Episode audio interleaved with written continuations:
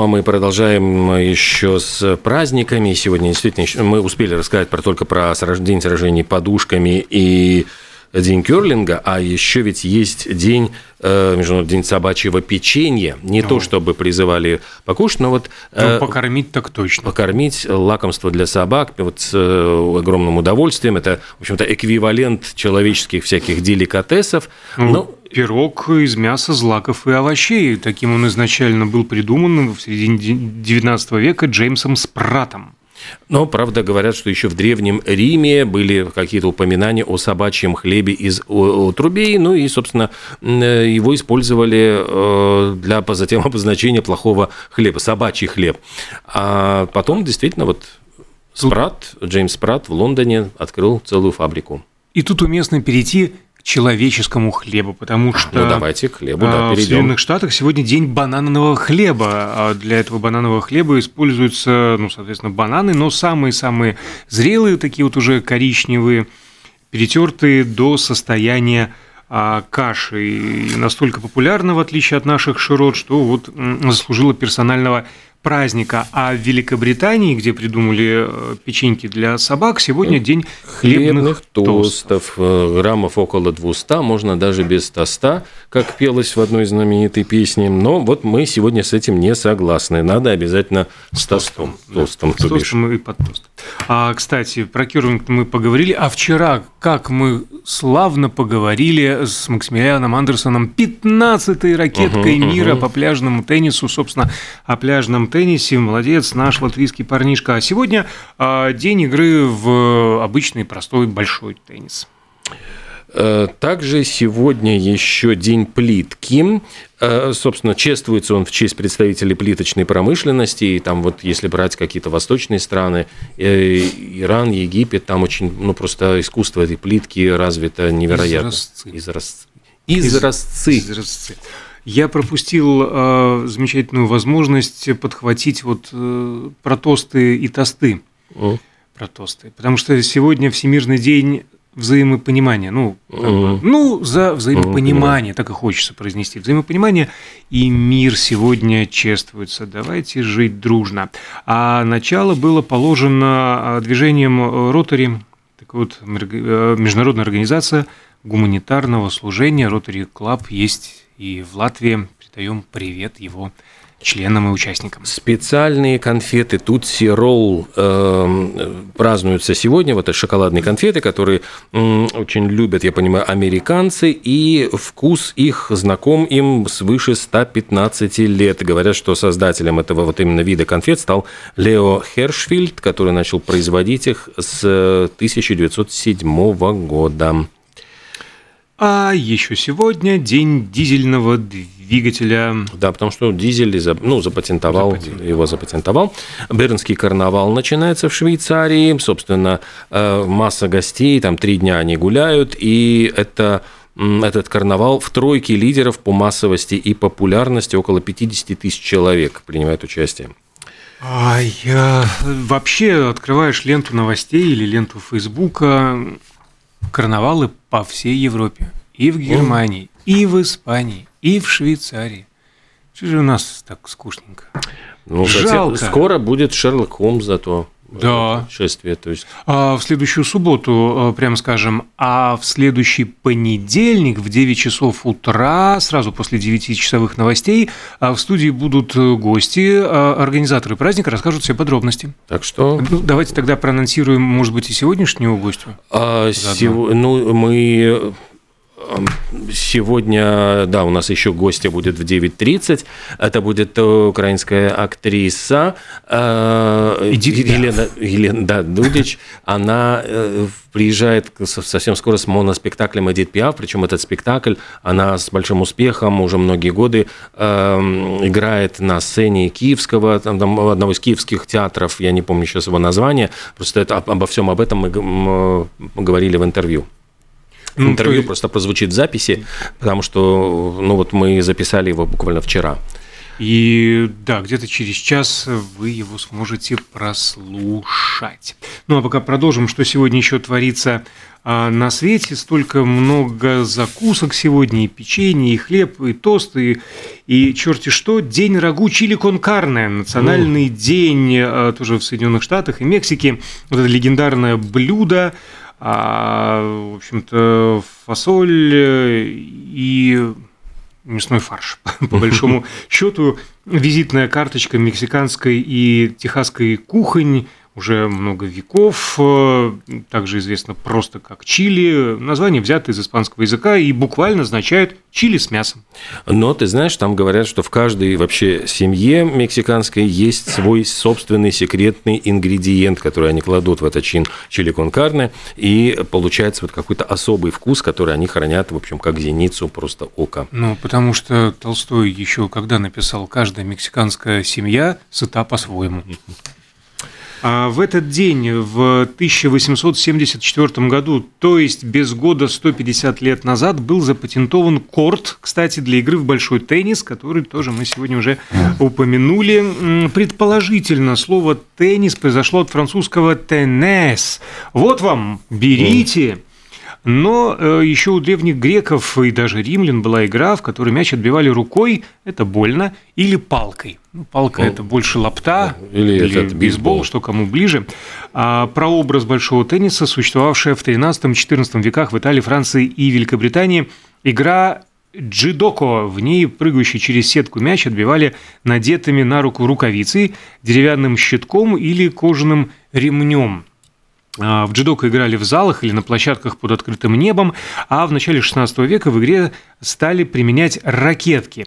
Кожаные мечи, которыми играли в те времена, были напиты, набиты опилками, тряпками, травой, и отскакивать они, они могли только от твердой поверхности, а к земле они прилипали.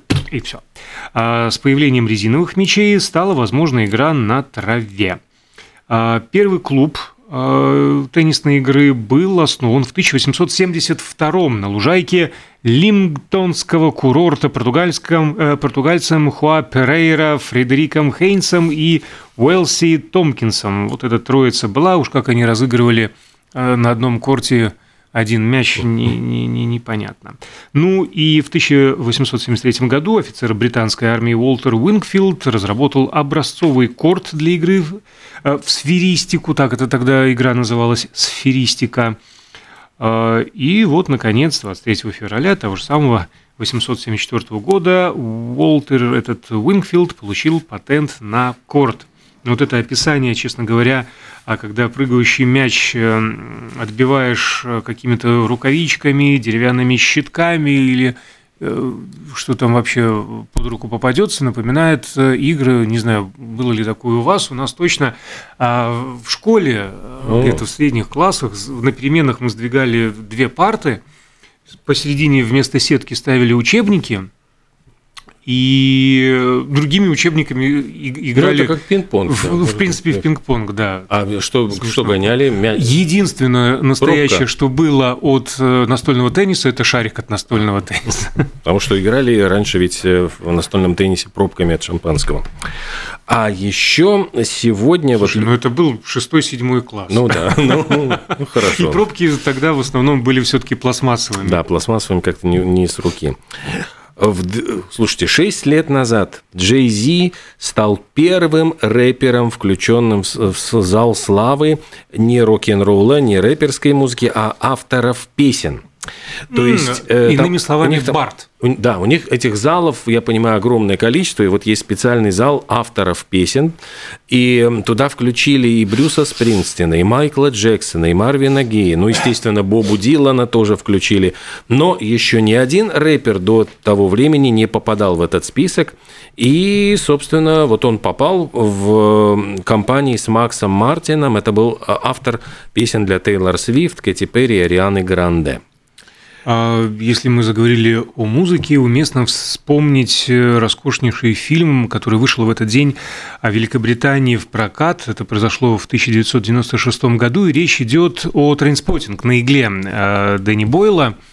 Уж какой там был все-таки саундтрек. Choose life, choose wash machine. I don't want choose life. I, I want to choose something else. Там это все, ну, вот эти фразы, это была там, это вот, вот техно, эти ритмы, это нарезка этих вот фраз из этого фильма, прямо вот она у меня была ну, хитом номер один.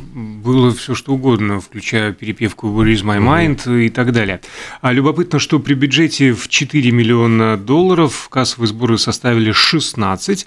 Ну и вообще э, забавно этот фильм э, снимали. Перед началом съемок, скажем, Дэнни Бойл заставлял актеров смотреть «Заводной апельсин», бильярдист неизвестный мне фильм и изгоняющего дьявола, чтобы те проникались духом бунтующей молодежи, как он это а, называл. А, исполнитель одной из главных ролей, ну, скорее ведущий, э, Юн Макгрегор, читал книги о Крейке и героине, чтобы подготовиться к роли отправился в Глазго, встретился с людьми из спортивной группы Carlton Athletic Recovery, которая занимается э, выздоровлением от героиновой зависимости. То есть сначала это странно звучит, а потом следует объяснение, и все становится на свои места. То есть люди, которые завязали и теперь занимаются спортом.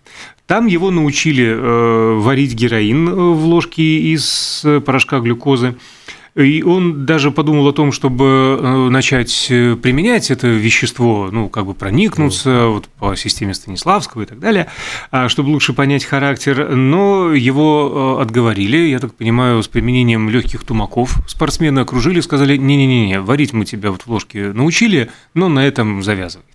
А, из-за скудного бюджета 4 миллиона, напомню, большинство сцен снимали всего за один дубль, а при этом э, некоторые диалоги пришлось все-таки переписать. А, э, речь идет о первых 20 минутах фильма, потому что американские и не только американские зрители ну вообще не понимали, о чем говорят герои, потому что они говорили с шотландским акцентом.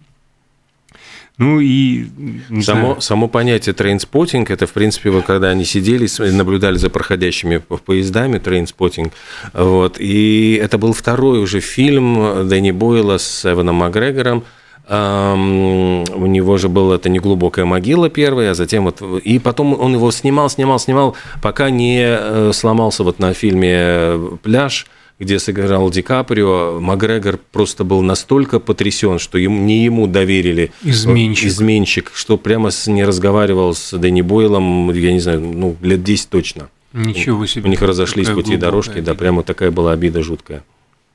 А что-то, что-то мне это напомнило, но потом, видимо, в голову опять придет. А еще один э, забавный... А, как напомнил, ну, в принципе, trainspotting – это то, чем мы все в детстве, скорее всего, занимались. Вот когда идет поезд, считать вагончики, mm. там, например, в грузовом, и не сбиться эти все цистерны, это вот и есть, mm. собственно, trainspotting.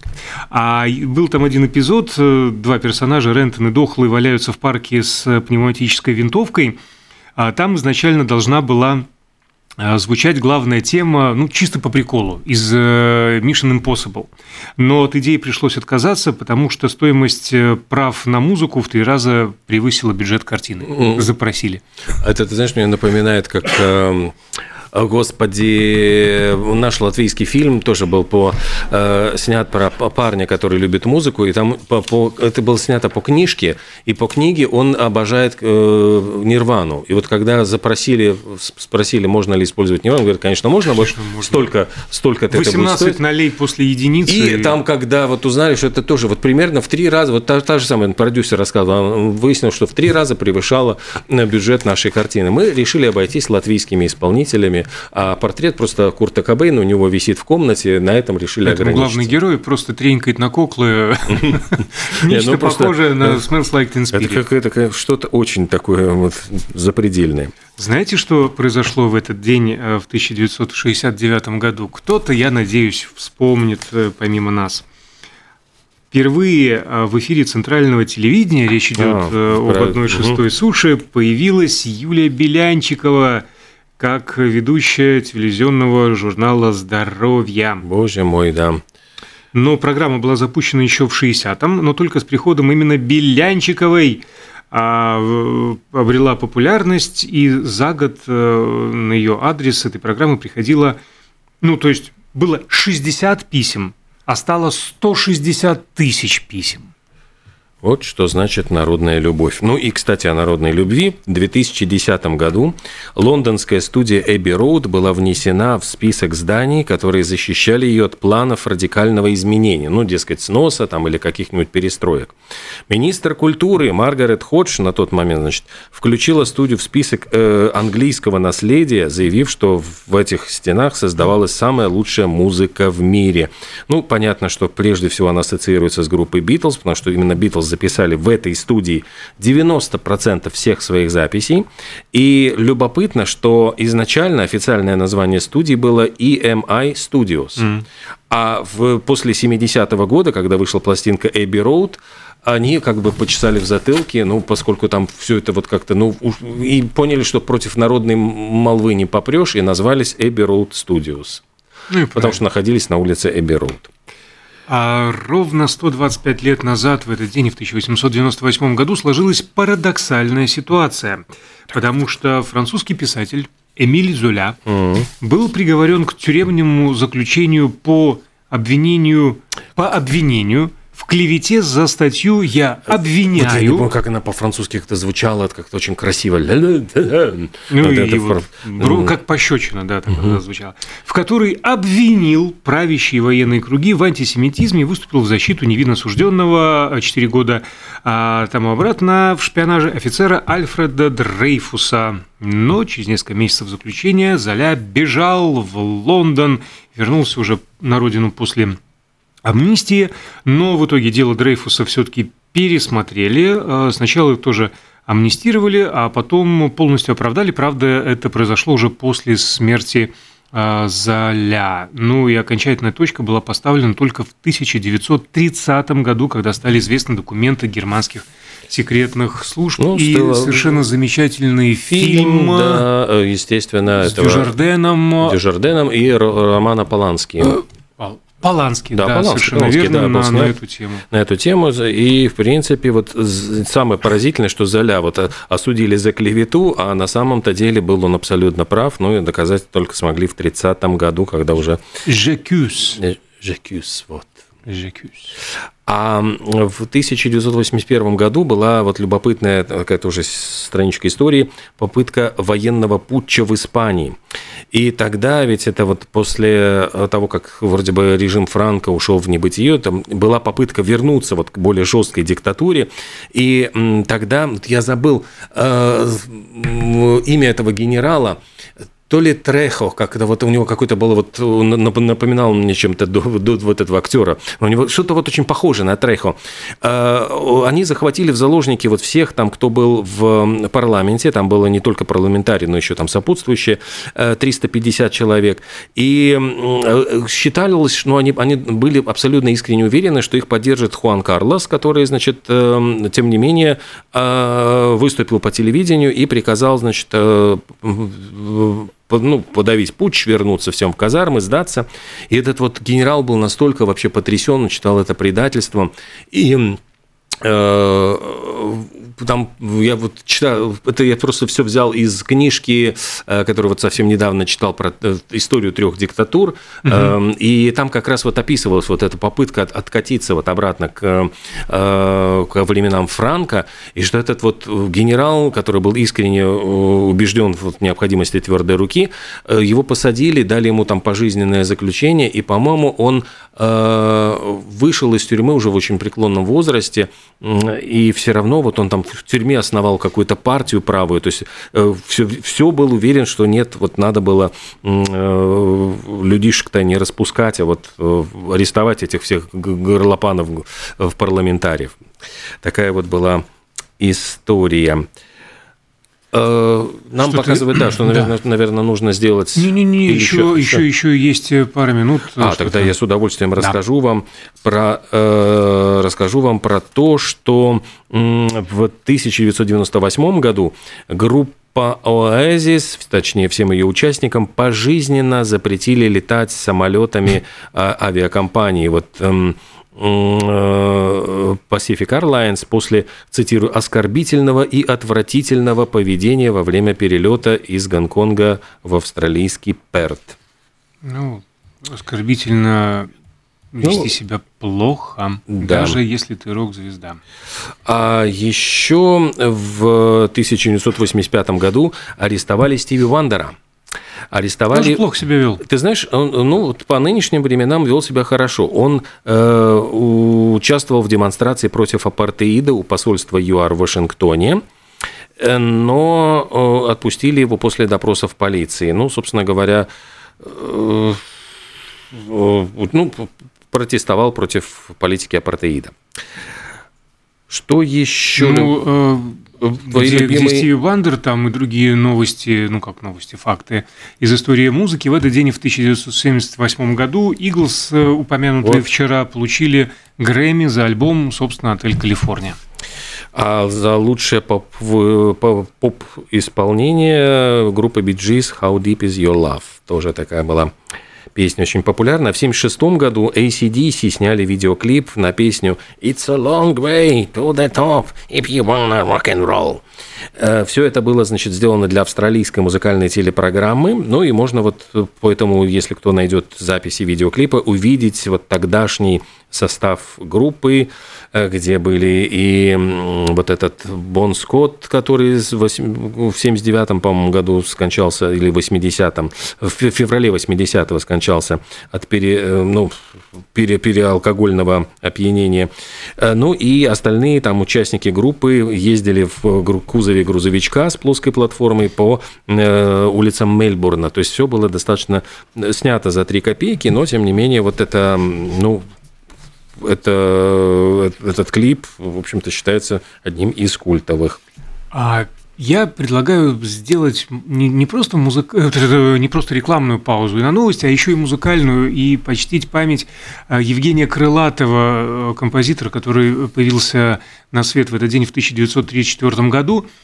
Мы маленькие дети, до чего дошел прогресс, крылатые качели, бьют часы на старой башне, прекрасная далеко в конце концов, три белых коня, лесной олень, неси меня, а потом принеси обратно в студию сразу после 9 а, часов. Мы вернемся и продолжим наше выступление.